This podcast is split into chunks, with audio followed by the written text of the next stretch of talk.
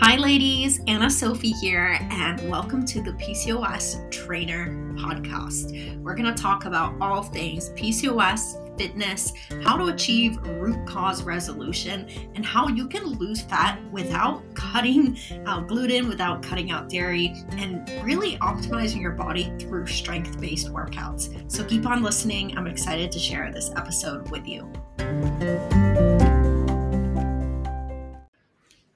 Hello, my beautifuls. Today I want to talk a bit about the PCOS gut health connection and how gut health is very highly intertwined and is actually one of the common causalities of PCOS conditions. And it tends to be one of those root causes that, as we address, we start seeing things um, improve within a PCOS case. Now, their research around PCOS and gut health is still not completely clear, but there is definitely a correlation between the bacteria in your gut and metabolic based disorders, including PCOS.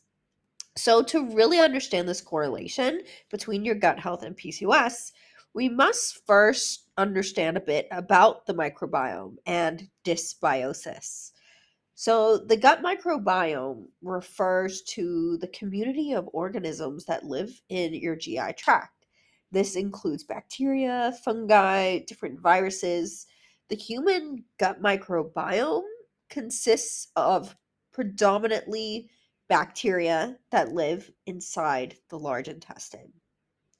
Now, why this is important to understand is that this microbiome plays a very key role in many functions in the body, including digestion, absorption of food, regulating the immune system, managing inflammation, producing vitamins, balancing your hormones. This includes insulin, and also producing neurotransmitters, which impact your mental health. So, yes, there is a mental health component when it comes to dys- dysbiosis and gut health as well.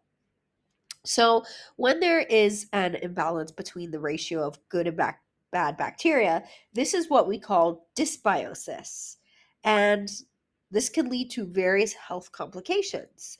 A lot of studies have actually shown that women with PCOS um, have dysbiosis and a far less diverse gut bacteria than typical women without PCOS.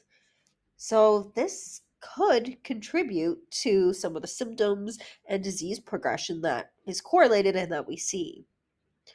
Now, with that said, research has also found that the higher the androgens are in women, the lower the gut bacteria diversity is as well. So, we don't know if this is a causation or a correlation. However, we also know that many of the compounding issues associated with PCOS, such as obesity and insulin resistance, can further worsen dysbiosis and further complicate things for you. So, this is kind of a why the microbiome, your gut health, is so important.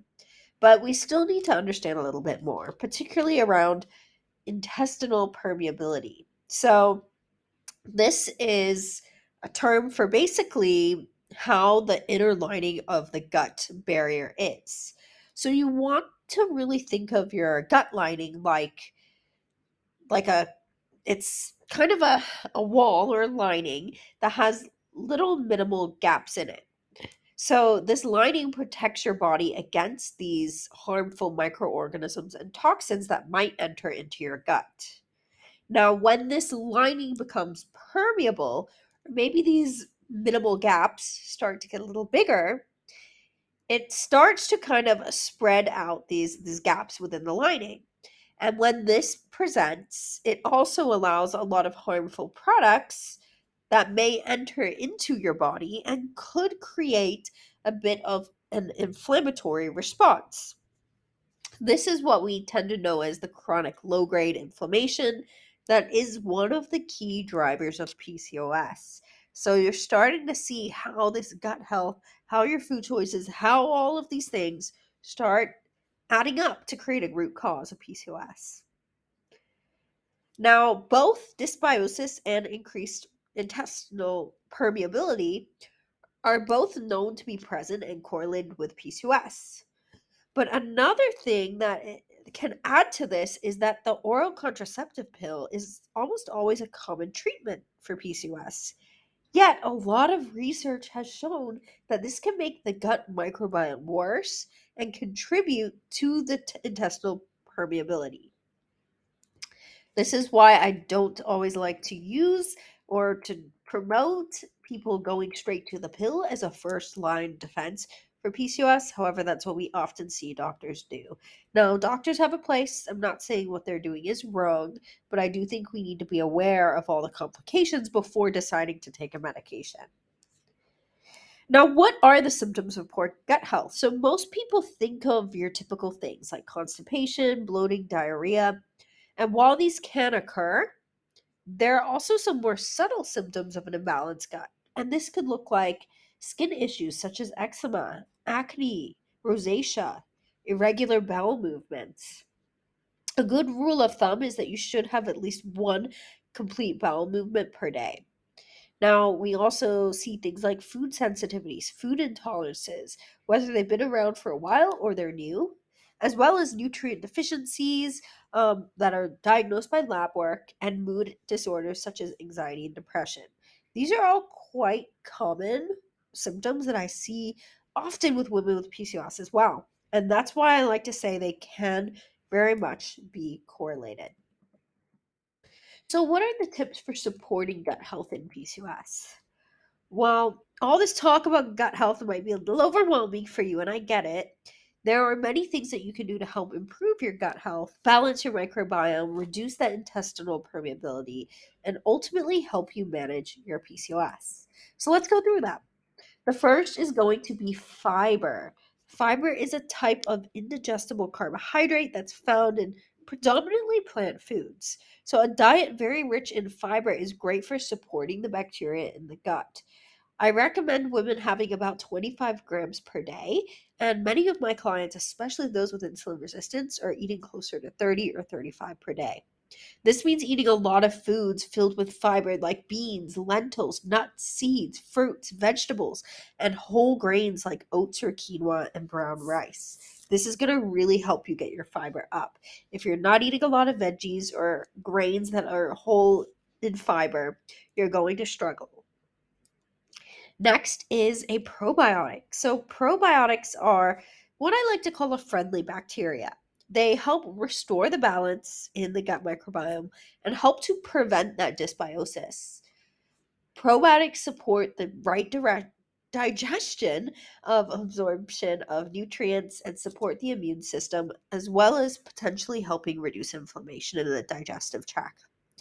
Now, probiotics are actually found in a lot of natural foods. Foods like yogurts, kefir, kombucha, fermented vegetables like kimchi, miso, pickles, and sauerkraut. This will really help to aid in your digestion, as well as potentially having a supplement. There are tons of different um, bacterias in the market. So it'd be best to really make sure before you, you go and try one that you have one that's actually suited to you and where you have issues. So talking to a healthcare provider and not just guessing can be very helpful in this situation. As well as taking prebiotics. So, prebiotics are the food for the good bacteria. So, prebiotics are resistant to digestive enzymes and are not absorbed in the small intestine. They're able to make their way to your colon where they stimulate the growth and activity of the good bacteria. These feed the good bacteria. This includes things like onion, garlic, asparagus, artichoke, bananas, and apples. It's really good to eat a mixture of both pre and probiotics daily, not just choosing one over the other. What else can we do? So, antioxidants and anti inflammatory foods are really helpful as well, since your poor gut health could contribute, contribute to the inflammation in your body. So, these bacteria, the gut role, play a role in regulating inflammation. And because PCOS is associated with chronic low grade inflammation, that means eating foods that reduce inflammation will be extremely helpful for you. So, what foods decrease inflammation? Well, we want to be looking at including foods that are antioxidant rich, like turmeric, berries, green tea, grapes, tomatoes, cruciferous vegetables like broccoli or Brussels sprouts, as well as omega 3 fats such as salmon, sardines, tuna, things like that. We also want to be aware of added sugar. So, excessive added sugar does promote inflammation in the body and further contribute to your dysbiosis. And sugar comes in many hidden forms.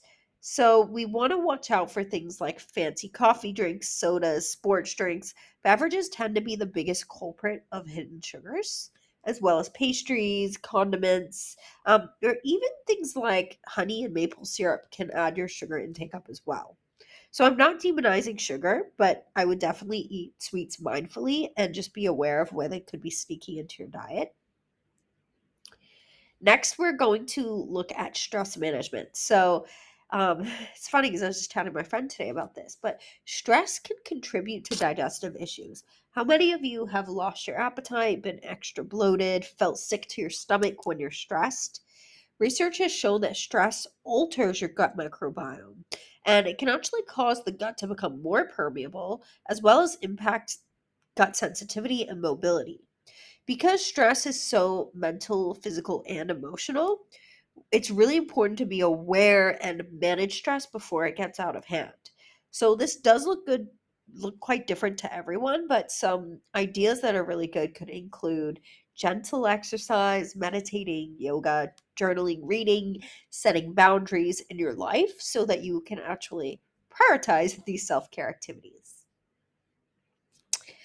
All right, I'm getting through my list here, but another one that's really important is getting enough sleep. So, sleep is a significant stressor in your body, and we know that sleep, lack of sleep, can harm your gut.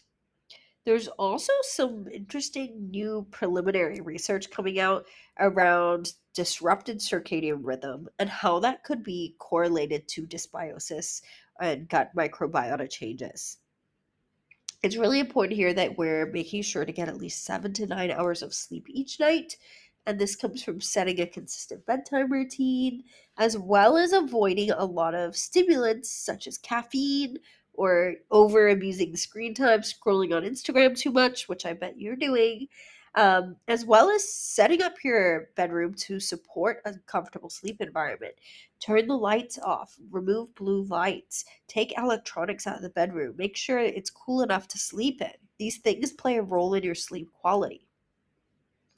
Another one as well could be structuring your meals and snacks. So, by eating every three to four hours, we help maintain your blood sugar levels, which also helps your body to make sure you're digesting food at a more regular rate. So, it's important that we are not spiking our blood sugar and having it drop too often because that can, again, cause these crashes as well as just impair our digestibility of food. So, that's another one I want to add on.